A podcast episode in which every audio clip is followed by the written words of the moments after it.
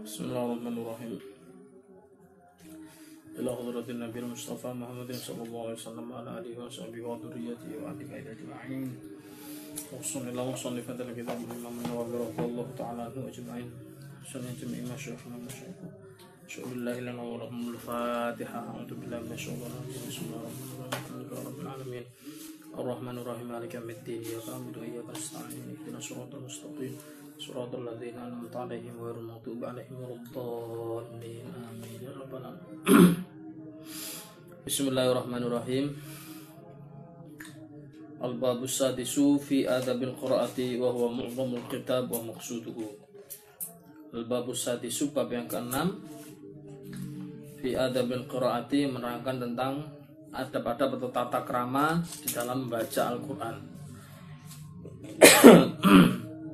Adzal babu huwa maqsudul kitab. Bab ini merupakan inti atau pokok dari pembahasan dalam kitab ini.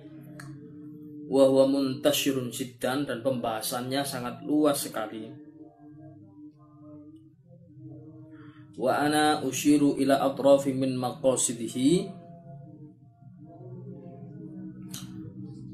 karahatal italah wa khaufan ala qarihi minal malalah. Dan saya langsung menunjukkan kepada pokok-pokok maksudnya.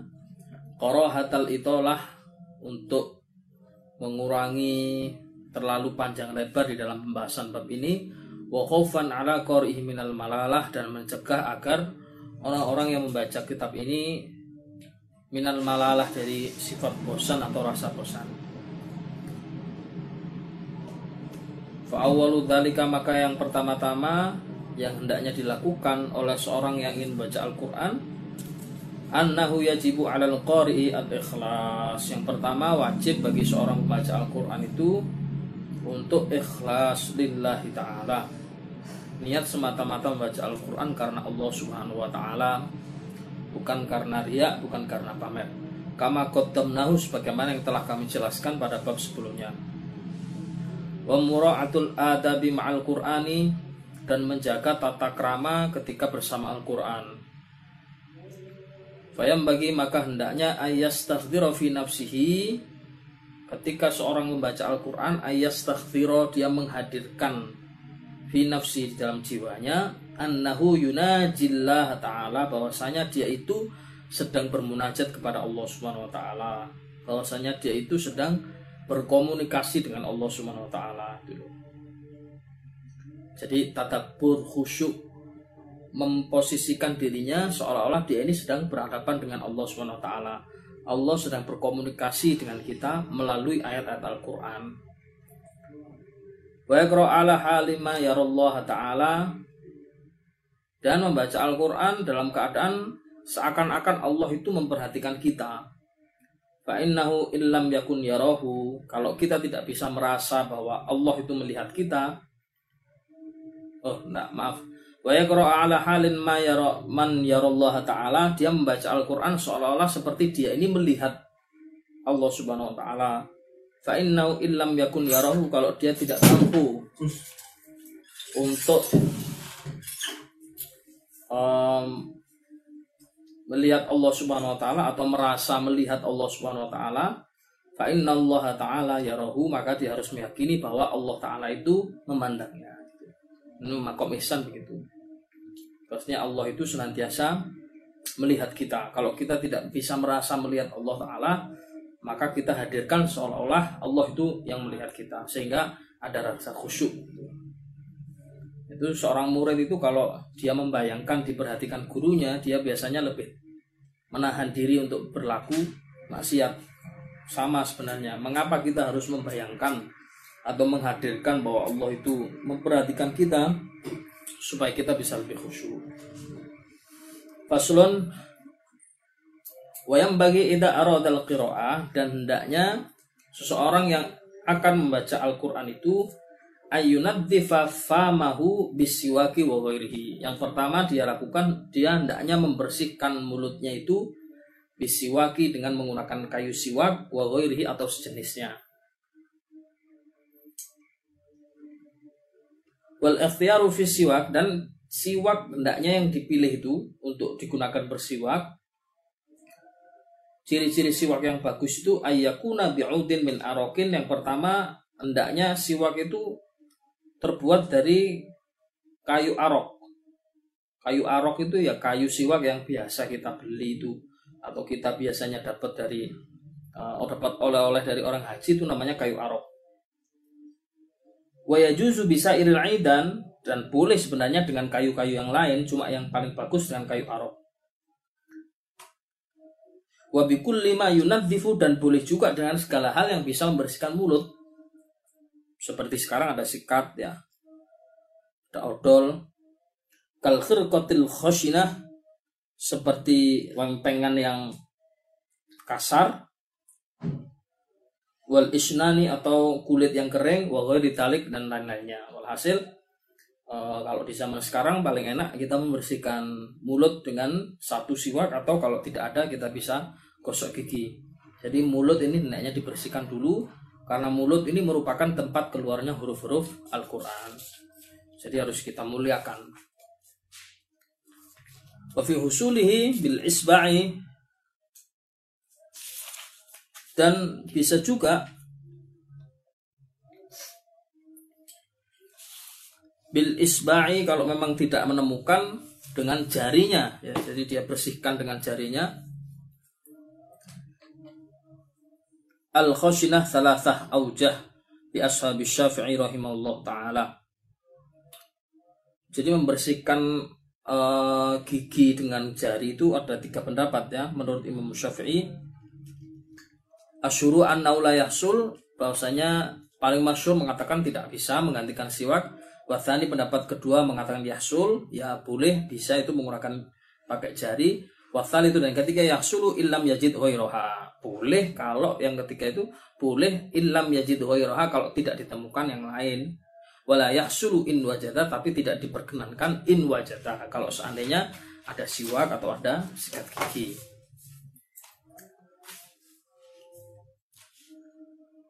Wa yastaku ardhon,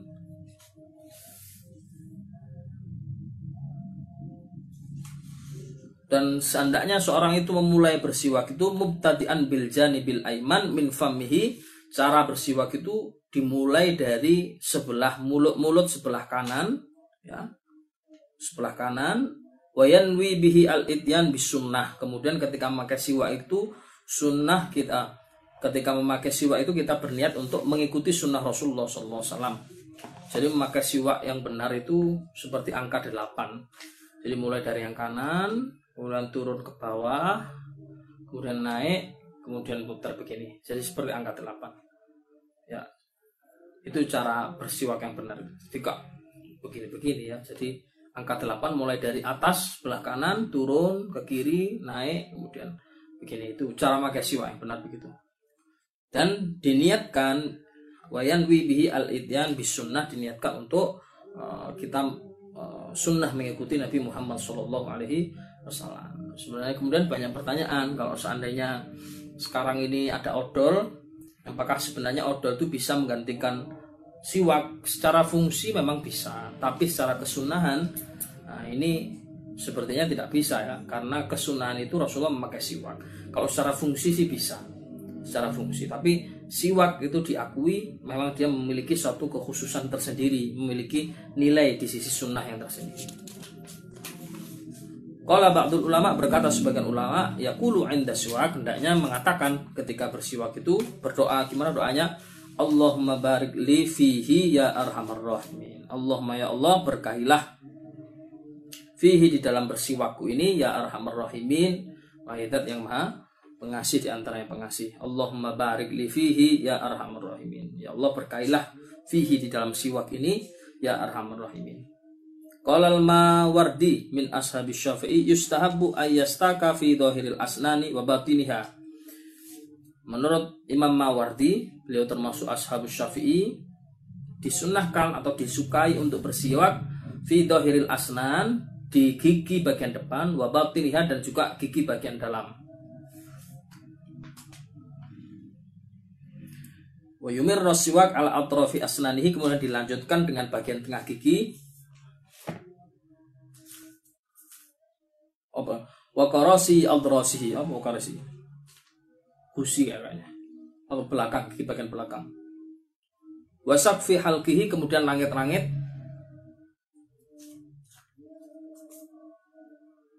Imraron rafiqon, itu diulang-ulang tetapi dengan lembut ya. Jadi bersiwak itu bagian depan, kemudian bagian dalam, kemudian bagian belakang, dan langit-langit juga. Tapi imraron rafiqon itu diulang-ulang, tapi rafiqon harus dengan lembut, jadi tidak kasar begitu. Atau seperti yang saya jelaskan tadi, paling banyak itu di siwak itu membentuk angka 8 begini. Jadi dimulai dari kanan, atas, turun ke bawah, naik begini, membentuk angka 8. Kayu siwak yang bagus itu panjangnya tidak melebihi 1 jengkal begini, dan tidak lebih pendek dari 4 jari. Jadi sedengan, tidak lebih pendek dari 4 jari, dan tidak lebih panjang dari 1 jengkal.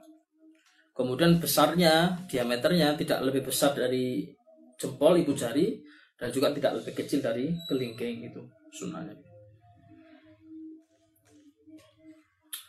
Qalu, mereka berkata, wa yambagi ayastaka bi'udin mutawassitin, hendaknya bersiwak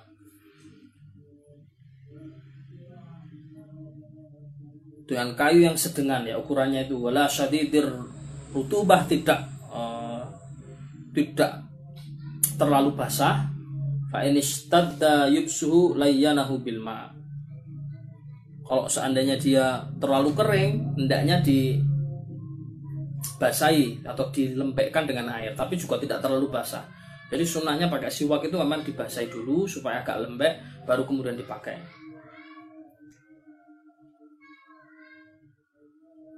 Wala ba'sa bi istimali siwaki ghairihi, dan tidak mengapa kalau seandainya kita menggunakan siwak milik orang lain, biidnihi, tapi dengan izinnya. Nah, tapi kebanyakan enggak ya, karena siwak itu kan milik pribadi dan dipakai di mulut, jadi jarang yang pakai punya temannya. Tapi di sini Imam Nawawi mengatakan wala ba'sa bistimali siwaki ghairihi biidnihi, boleh kita itu menggunakan siwaknya orang lain tetapi dengan catatan biidnihi, sesudah kita minta izin gitu.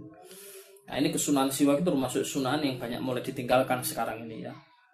Bahkan Habib Salim Asy-Syatili itu mengatakan orang itu kalau rajin bersiwak ya, siwak itu bisa menyembuhkan orang yang kena gangguan jin ya. Orang kesurupan, ambilkan siwak, dipukul pakai siwak, itu dia bisa kesakitan jinnya itu. Nah, makanya kita menghidupkan ya, sunnah siwak itu sunnah yang mulai hilang sekarang ya. Kita biasanya memperhatikan sunnah yang besar-besar, tapi sunnah yang kecil-kecil ini malah hilang. Nah, ini bisa kita lakukan bersiwak, terutama saat kita sebelum membaca Al-Quran, karena mulut ini adalah tempat keluarnya huruf-huruf Al-Quran, sehingga harus kita muliakan.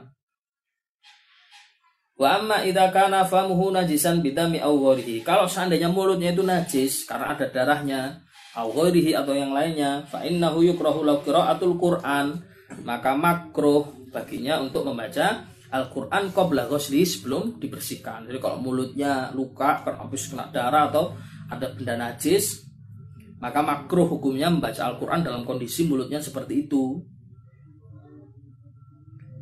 Hendaknya dibersihkan dulu, baru setelah bersih mulai membaca Al-Quran. Termasuk juga apabila mulutnya itu baunya tidak sedap. Wa hal tahrumu, apakah haram? Qala ar-Ruyani min ashabi Syafi'i radhiyallahu anhu walidi yahtamilu wajhain. Jadi apakah haram sebenarnya membaca Al-Quran dalam kondisi seperti itu? Nah, ada dua pendapat. Ya, pendapat berarti dua pendapat, ada yang mengatakan boleh, ada yang mengatakan makruh itu tadi. Tapi kalau kita wal ashah la yahrum, paling tepat adalah tidak haram, hanya makruh saja. Ya, makruh itu artinya tidak disukai membaca Al-Quran dalam kondisi mulutnya ini ada najisnya, atau dalam kondisi mulutnya ini sedang bau, habis makan pete, makan jengkol, atau habis makan bawang gitu. Jadi meskipun kita membaca sendiri, tapi kita harus memuliakan huruf-huruf Al-Quran yang keluar dari mulut kita ini. Faslun, pasal berikutnya, wa yustahabbu ayyaqra'a wa huwa ala taharatin, ya disunahkan juga untuk membaca Al-Qur'an wa huwa ala taharatin, sedangkan kita dalam posisi suci. Fa in qara'a muhditsan, kalau seandainya membaca dalam keadaan najis, jaza bi ijma'il muslimin, dibolehkan ijma'il muslimin, atas pendapat ijma' muslimin, wal ahadithu fihi kathiratun ma'rufah.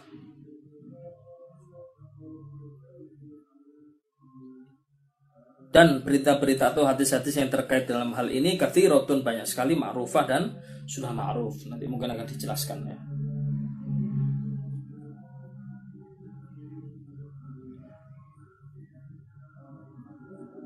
Jadi membaca Al-Quran dalam kondisi hadas tidak apa-apa. Yang tidak boleh itu kan memegang ya.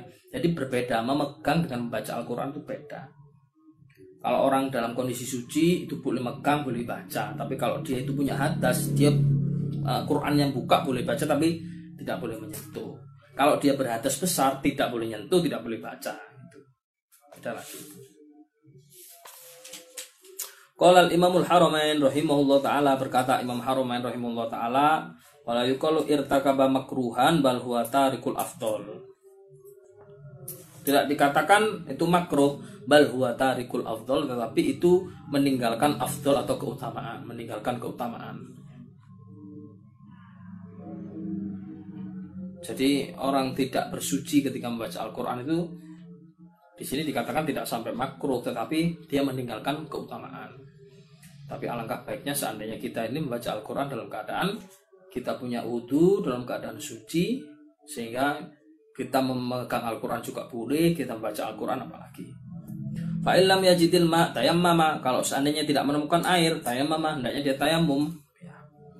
Tayammum itu kalau dalam ibadah, sebagai untuk ibadah sunnah seperti baca Al-Quran, bisa digunakan berkali-kali. Ya. Tapi kalau dalam ibadah wajib hanya bisa satu kali, masa aktifnya tayammum itu.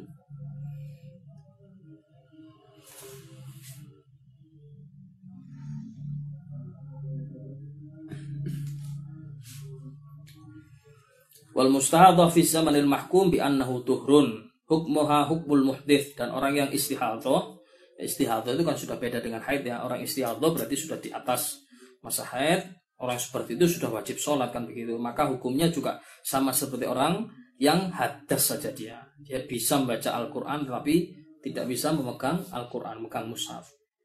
Dan ini beda lagi ya, mushaf itu beda lagi dengan Qur'an terjemah. Jadi kalau seandainya Quran terjemah yang jumlah kalimat non-Arabnya itu lebih banyak daripada asli huruf Al-Qurannya, maka itu tidak termasuk Al-Quran, sehingga tanpa wudu boleh dipegang.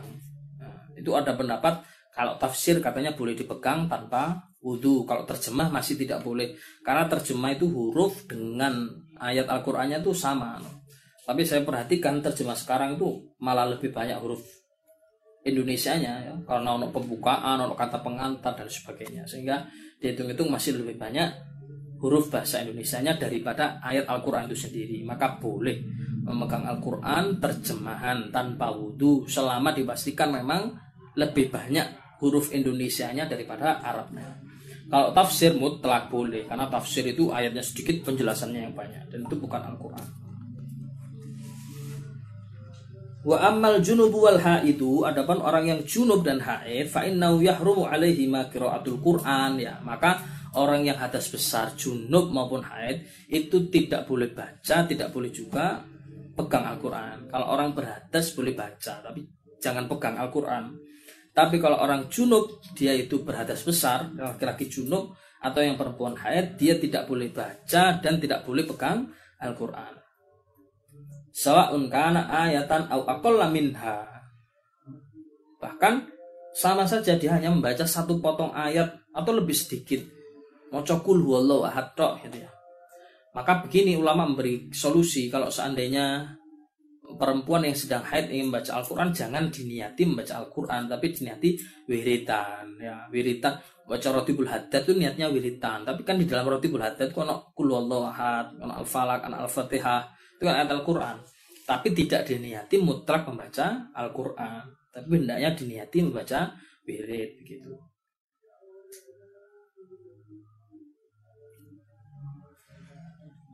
Wa yajuzu lahuma ijra' Al-Quran ala qulubihima min ghairi talaffuzin bih.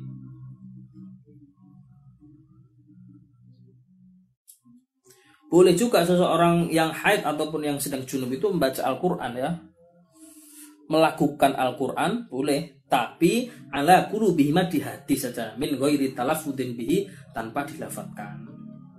Ya kalau kita masuk kamar mandi, kita suci masuk kamar mandi, buang air, tidak boleh kita ngaji dalam kamar mandi. Tapi kalau dalam hati, ya nggak ada hukum. Ya, dalam hati nggak ada hukum. Wa yajuzu lahuma an-nadhar fil mushaf, boleh memandang mushaf. Kalau memandang tulisan saja boleh. Ya. Wa imraruhu alal qalbi, dan mengulang-ulangnya di dalam hati boleh. Wa ajma'al muslimuna ala jawazi tasbih wa tahlil, dan sepakat ijma' muslimin ala jawazi tasbih wa tahlil, untuk membaca tasbih, baca tahlil, subhanallah, la ilaha illallah, itu kan bagian dari Al-Quran. Tapi karena itu digunakan untuk wirid boleh.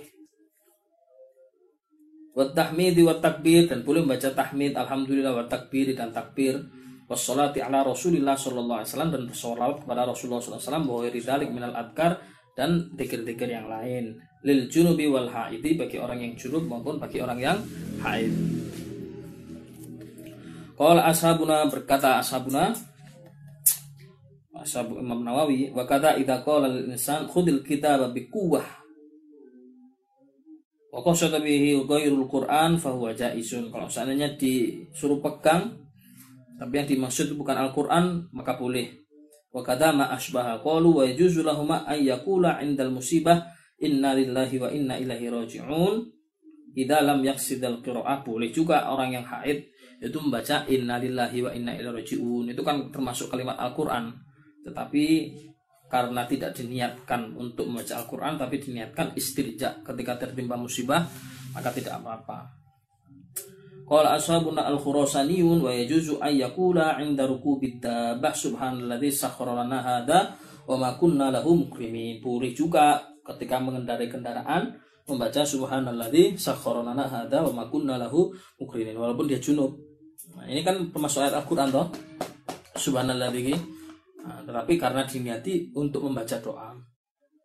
Wa 'inda du'a rabbana atina fid dunya hasanah wa fil akhirati hasanah waqina adzabannar, boleh juga idlam yaqsud bihil Qur'an, selama tidak dimaksudkan untuk membaca Al-Qur'an. Qala Imam al-Haramayn, berkata Imam al-Haramayn, fa in qala al-junub, apabila orang yang junub mengatakan bismillah au alhamdulillah, fa in qasada al-qira'ah, tapi dia meniatkan itu untuk membaca Al-Qur'an, aso, maka dia telah bermaksiat. Wa in qasada dzikra, tapi kalau seandainya dia maksudkan dzikir, au lam yaqsid syai'an, atau tidak dimaksudkan sesuatu apapun, lam yaktham, dia tidak berdosa. Wa yajuzu lahuma qira'atu ma nusikhat tilawatuh kai asy-syaikhu wasy-syaikhatu idza zanaya farjumuhuma.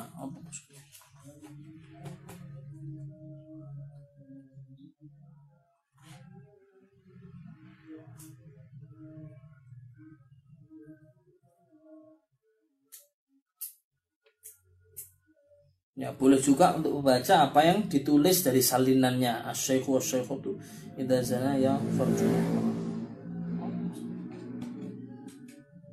Faslun, pasal berikutnya, idlam yajidil junub awil haidu ma'an, apabila orang yang junub atau orang yang haid tidak menemukan air, tayammamah, hendaknya bertayamum. Wa yubahu lahu al-qira'ah was-shalah wa ghairuhuma, dan dibolehkan baginya untuk membaca Al-Qur'an, untuk salat dan selainnya. Fa in ahdatsa harumat alaihi shalah, tapi kalau dia itu hadas harumat alaihi shalah, maka tidak diperkenankan untuk salat.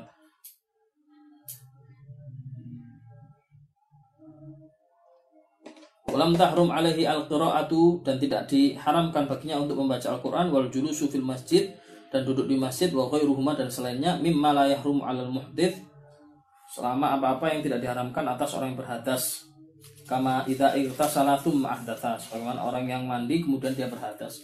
Wa hadza mimma yus'alu anhu wa yustaghrab fa yuqalu junubun yumna'u minas shalah, orang junub terhalang dari salat, wala yumna'u min qira'atil Qur'an, tetapi tidak dicegah dari membaca Al-Qur'an, wal julusi fil masjid min ghairi darurah, dan duduk di masjid tanpa keadaan darurat. Kaifa suratuhu, bagaimana itu gambarannya? Fa hadhihi suratu, inilah gambarannya. Tsumma la farqa fi ma dzakarnahu baina tayammul junub fil hadari was safar, kemudian tidak ada perbedaan dari apa yang kami sebutkan antara tayamum orang yang junub fil hadari, baik dia dalam keadaan hadir, was safari, atau dia dalam keadaan berjalanan. Wa dzakara ba'du ashabi Syafi'i, dan disebutkan oleh beberapa ashab Syafi'i, annahu idza tayammama fil hadar, apabila dia tayamum pada kondisi tidak safar, istibahah sholat dia boleh sholat, wala yaqra'u ba'daha, tapi tidak membaca Al-Quran setelahnya, wala yajlisu fil masjid, dan wala yaqra'u ba'daha, dan tidak membaca Al-Quran setelahnya, wala yajlisu fil masjid, dan tidak duduk di masjid. Wassahihu, dan yang benar jawazu dzalika kama qaddamna. Walau tayammama wa shalla wa qara'a, walaupun dia tayammum kemudian sholat dan membaca Al-Qur'an, tsumma ra'a ma'an yalzamuhu istimaluhu, kemudian dia melihat air, fa innahu yahrumu 'alaihi al-qira'ah, maka dia haram langsung untuk membaca Al-Qur'an, wa jami'u ma yahrumu al-junubi hatta yutasil, dan segala hal yang diharamkan juga baginya sampai dia mandi. Walau tayammama wa shalla wa qara'a, dan walaupun dia tayammum dan sholat dan membaca Al-Qur'an, tsumma arada tayammum li hadatsin, kemudian dia berniat tayammum li hadatsin, untuk hadas, au li fariidhatin ukhra, atau untuk kefarduan yang lain, au li ghairi dzalik, atau untuk yang lain, fa innahu la yahrumu alaihi alqiraah, maka tidak diharamkan baginya membaca Al-Qur'an al madhhabis sahihil muqtar, atas madhab yang benar yang terpilih. Wa fihi wajhun li ba'di ashabi Syafi'i annahu la yajuz wal ma'ruful awal. Amma idza lam yajidil junubu ma'an wala turaban, adapun apabila tidak menemukan orang yang junub itu air maupun tanah, fa inusul li hurmatil waqt, maka hendaknya dia sholat semata-mata dengan niat li hurmatil waqt, untuk menghormati waktu, ala hasabi halihi, wa yahrumu alaihi alqira'atu kharij as-shalah, dan dia tidak diperkenan membaca Al-Qur'an di luar sholat, wa yahrumu alaihi ay yaqra'a fi sholati ma zada 'ala al-Fatihah, dan dia tidak diperkenankan untuk membaca Al-Quran di dalam sholat mazata al-Fatihah, lebih dari Fatihah. Wa hal yahrumu alaihi qiraatul Fatihah, apakah dia haram membaca Fatihah, karena Fatihah itu Quran juga? Fihi wajhani, di dalam permasalahan ini ada dua pendapat. As-sahihul mukhtar, yang sahih dan terpilih, annahu la yahrum, tidak haramkan, bal yajib, bahkan wajib. Fa inna sholata la tasihu, karena sungguhnya sholat itu tidak sah, illa biha, kecuali dengan membaca Al-Fatihah. Wa kama jazati sholatu lid darurati ma'al janabah tajuzul qira'ah, maka sebagaimana dibolehkan sholat karena keadaan darurat, dalam keadaan dia junub, tajuzul qira'ah, maka boleh juga membaca Al-Fatihah. Wa tsani, pendapat yang kedua, la yajuz, tidak boleh, bal ya'ti bil adhkar allati ya'ti bihal ajiz allati la yafadu syai'an minal Qur'an, hendaknya dia berpikir sebagaimana zikir orang yang tidak mampu membaca Al-Quran. Orang kalau tidak mampu membaca Al-Quran dalam sholat, dia boleh membaca zikir apapun. Lianna hadha ajizun syar'an fasorokal ajizi hissan wassawabul awal, tapi pendapat yang paling benar adalah pendapat yang pertama. Wahadil furu' allati dakartuha yuhtaju ilaiha, falihada asyartu ilaiha bi'awjazil ibarat, wa illa falaha adillatun wa tatimmatun kathiratun ma'rufatun fi kutubil fikhi, wallahu ta'ala alam. Ini adalah sebagian besar pendapat-pendapat di dalam mengenai masalah taharah dalam baca Al-Quran. Apabila ingin memperdalaminya, hendaknya membaca di kutub-kutub al-fiqih, kutub fikih, ya, kitab-kitab fikih. Terakhir, faslun wa yustahabu an takuna al-qira'atu fi makanin nadhifin, hendaknya membaca Al-Quran itu disunahkan an takuna al-qira'atu fi makanin nadhifin mukhtar, di tempat yang nadhifin, yang bersih, yang mukhtar, yang terpilih, yang bagus. Walihada, dan karena ini, istahabba jama'atul minal ulama, maka menyukai, ya, para ulama itu al-qira'ah fil masjid, untuk membaca Al-Quran di masjid, likaunihi jami'an lin nadhafah wasyarfil buq'ah, karena masjid itu mengumpulkan, ya, bersih, ya, juga merupakan tempat yang mulia, muhassilan li fadilatil ukhra, dan juga memperoleh keutamaan-keutamaan yang lain. Wa hiya al-i'tikaf, di antaranya i'tikaf juga. Fa innahu yanbaghi likulli jalisin fil masjid, maka hendaknya likulli jalisin fil masjid, setiap orang yang duduk di masjid, ayyan wil i'tikaf, dia niat untuk i'tikaf. Sawa'un katura julusu au qalla, baik dia itu duduknya lama au qalla, atau sebentar. Bal yanbaghi, bahkan hendaknya awwala dukhulihil masjid, awal dia masuk ke masjid, ayyan wiyal i'tikaf, dia niat untuk i'tikaf. Wa hadzal adabu yanbaghi an yu'tana bihi wa yusha'a dzikruhu, dan ini merupakan adab yang hendaknya kita perhatikan dan kita ingat-ingat selalu.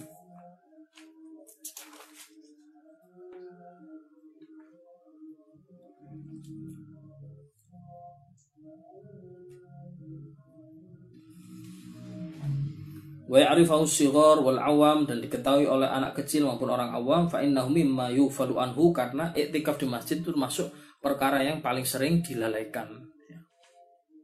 Wa amal qira'atu fil hammam, adapun baca Al-Qur'an di kamar mandi, faqad ikhtalafa as-salafu fi karahatiha, maka para ulama salaf berbeda pendapat di dalam kemakruhannya. Faqala ashabuna, maka berkata ashabuna, la tukrahu, tidak makruh. Wa naqalahu imal al-mujma' ala jalalatihi Abu Bakar bin al-Munzir fil Isyraf an Ibrahim an-Nakhai wa Malikin wa huwa qawlu Atha. Wa dhaba ila karahatihi jama'at, dan juga berpendapat tentang kemakruhannya beberapa ulama, minhum Ali bin Abi Thalib radhiyallahu anhu, termasuk di antaranya Sayyidina Ali bin Abi Thalib. Rawahan Ibn Abi Dawud wa hakahu Ibn al-Munzir an jama'atin minat tabi'in minhum Abu Wa'ilin Syaqiqun ibn Salamah wa Sya'bi wa Hasan al-Basri wa Maqul wa Qabisah ibn Du'aib wa rawainahu aidan an Ibrahim an-Nakhai wa hakahu ashabuna an Abi Hanifah radhiyallahu anhum ajma'in. Qala Sya'bi tukrahu qira'atul Qur'an fi thalathati mawdi', dimakruhkan, tidak disukai membaca Al-Qur'an di tiga tempat. Yang pertama al-hammamah, kamar mandi, al-khusyushi,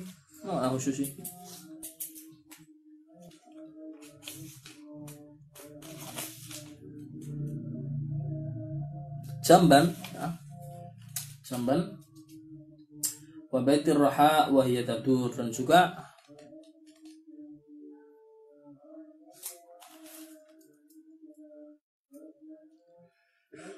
apa sih? Omah gilingan wahiyatatu, dan maksudnya yang berputar, maksudnya. Wan Abi Maisarah qala la yudkarullahu ta'ala illa fi makanin thayyib, ya, tidak disebut Allah Ta'ala itu illa fi makanin thayyib, kecuali di tempat yang bagus. Wallahu a'lam. Wa amal qira'atu fit thariq, adapun membaca Al-Qur'an di jalan-jalan. Fal mukhtar, maka pendapat yang terpilih annahu jaizatun, bahwasanya boleh-boleh saja. Wa iru makruhatin, tidak makruh, idza lam yaltahi sahibuha, apabila tidak melalaikan, apabila tidak lalai, tidak guyon sahibuha, orang yang baca Al-Qur'an itu. Fa inil taha anha, kalau dia itu guyon niatnya baca Al-Qur'an di jalan, kurihat, dimakruhkan. Kama karihan Nabi sallallahu alaihi wasallam, sebagaimana dimakruhkan oleh Nabi sallallahu alaihi wasallam al-qira'ah lin-na'is makhafatan minal qalab, membaca Al-Qur'an bagi orang-orang yang na'is, na'is itu ngantuk, khofatan minal ghalat. Wara Ibn Abi Dawud an Abi Dardah radhiyallahu anhu annahu kana yaqra'u fit thariq, bahwasanya beliau membaca Al-Qur'an di jalan.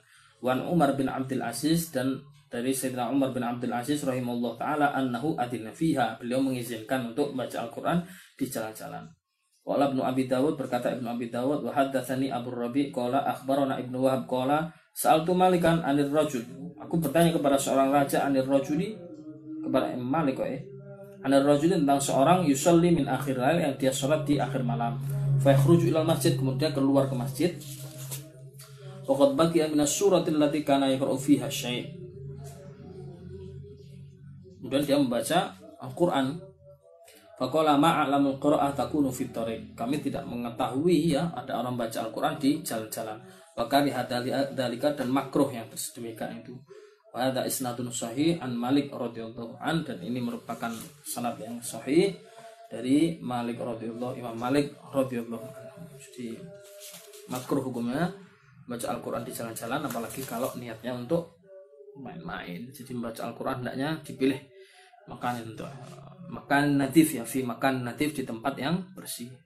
Jadi ada balan baca Al-Qur'an tadi kita ulang. Yang pertama ikhlas lillahi ta'ala, niatnya semata-mata mereka ridha Allah. Yang kedua khusyuk, ya, seakan-akan dia ini sedang bermunajat dengan bercakap-cakap, sedang berkomunikasi dengan Allah Subhanahu wa taala. Kemudian yang ketiga, hendaknya ketika baca Al-Qur'an dia mulai dengan bersiwak dulu, membersihkan mulutnya.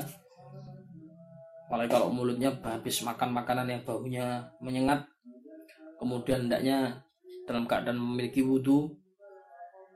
Dan kemudian apalagi tadi terakhir, membacanya di tempat yang bersih dan mulia, apalagi di masjid. Ya di rumah, di kamar boleh-boleh saja. Cuma kalau di masjid itu fadilahnya banyak. Karena selain tempatnya bersih, tempatnya juga mulia, juga kita mendapatkan di situ pahala untuk i'tikaf ya. I'tikaf di masjid itu masuk ibadah yang banyak dilarikan oleh orang. Makanya biasanya di masjid-masjid ada tulisan nawaitul i'tikaf fi hadzal masjid sunnatan lillahi ta'ala, karena saking akeh wong lali. Itu termasuk tipu daya syaitan. Nah, khususnya di bulan Ramadan ini, mari kita membaca Al-Quran sebanyak-banyaknya, dan tidak terlalu penting sebenarnya seberapa banyak kita menghatamkan Al-Quran ya. Tapi yang terpenting adalah kita di bulan Ramadan ini mari kita tadabbur ya. Kita merenungi, kita membaca apa yang kita baca. Coba saya ulangi lagi, kita hendaknya membaca apa yang kita baca. Artinya merenungi apa yang kita baca ini. Dan menghadirkan perasaan saat kita ini membaca Al-Quran, Allah itu sedang mengajak komunikasi dengan kita. Nah, kita sebagai orang ajam, sebagai orang non-Arab, itu tidak mungkin mencapai derajat seperti itu kecuali sambil sedikit demi sedikit kita ngerti maknanya gitu. Bagaimana mungkin kita ngerti komunikasi Allah mungkin nggak ngerti bahasanya kan begitu. Ya ayyuhalladzina amanu, nggak ngerti, padahal yang diseru adalah dia. Ya ayyuhannasu innama antumul fuqara'u ilallah, itu menyentuh sekali kalimat itu, tapi nggak ngerti ya tetap aja. Maka penting khususnya bulan Ramadan ini membaca apa yang kita baca. Mari kita mengerti apa yang kita baca ini. Sampai bahasa Arab didik-didik pun alhamdulillah, tapi tetap kita harus belajar. Maka itu pentingnya supaya kita ngerti kalamullah. Walaupun membaca Al-Quran tidak mengerti artinya, itu tetap mendapatkan pahala ya. Tapi lebih afdal lagi kalau kita seandainya membaca Al-Quran dan kita memahami isi dari Al-Quran itu. Siapa yang dia paham apa yang dia baca, dia akan merasa diajak komunikasi oleh Allah Ta'ala, maka akan tumbuh mahabbah, cinta kepada Allah Subhanahu wa Ta'ala gitu. Dan pahalanya orang yang baca Al-Quran ngerti artinya dengan tidak ngerti artinya jauh sekali bedanya. Apalagi di bulan Ramadan seperti ini ya, paling enggak kita memahami Al-Fatihah yang kita baca sehari-hari itu ya. Terutama Al-Fatihah itu pada kalimat kuncinya di Al-Fatihah itu yaitu pada kata iyyaka na'budu wa iyyaka nasta'in. Iyyaka na'budu, ya Allah hanya kepadamu kami menyembah. Ya Allah hanya kepadamu kami niat untuk menyembah, mengabdi, beribadah, tapi kami tidak mampu. Wa iyyaka nasta'in, oleh karena itu dengan pertolonganmu lah kami mohon pertolonganmu supaya kami bisa senantiasa beribadah. Jadi kalau orang memahami kalimat iyyaka na'budu wa iyyaka nasta'in, dia akan paham bahwa dirinya ini orang yang lemah, tidak mampu untuk beribadah kepada Allah. Makanya iyyaka na'budu, hanya kepadamu kami beribadah, tapi kami tidak bisa beribadah ya Allah. Wa iyyaka nasta'in, kepadamu lah kami mohon pertolongan agar selama hidup kami bisa tetap beribadah pada Engkau. Makanya kalau orang itu tidak bisa khusyuk dalam sholat, setidak-tidaknya dia khusyuk di beberapa bagian, yaitu ketika inni wajjahtu wajhiya lillati fataras samawati. Sampai itu apa itu iftitah. Dan juga ketika Fatihah ketika membaca iyyaka na'budu wa iyyaka nasta'in. Dan juga ketika tahiyat assalamu alayka ayyuhan nabiyyu wa rahmatullahi wa barakatuh, assalamu alaina wa ala ibadillahi sholihin. Itu kita khusyuk di tiga tempat itu paling enggak, kalau sananya tidak bisa full. Jadi mudah-mudahan dengan datangnya Ramadan ini kita itu tadi ya, kualitas bukan sekedar kuantitas ya. Bukan sekedar kuantitas berapa kali khataman kita, berapa kali kita banyak baca Al-Qur'an, tapi kita memahami, mentadabburi. Serta membawa perasaan bahwa ketika kita baca Al-Qur'an kita sedang diajak berkomunikasi oleh Allah Subhanahu wa Ta'ala. Apa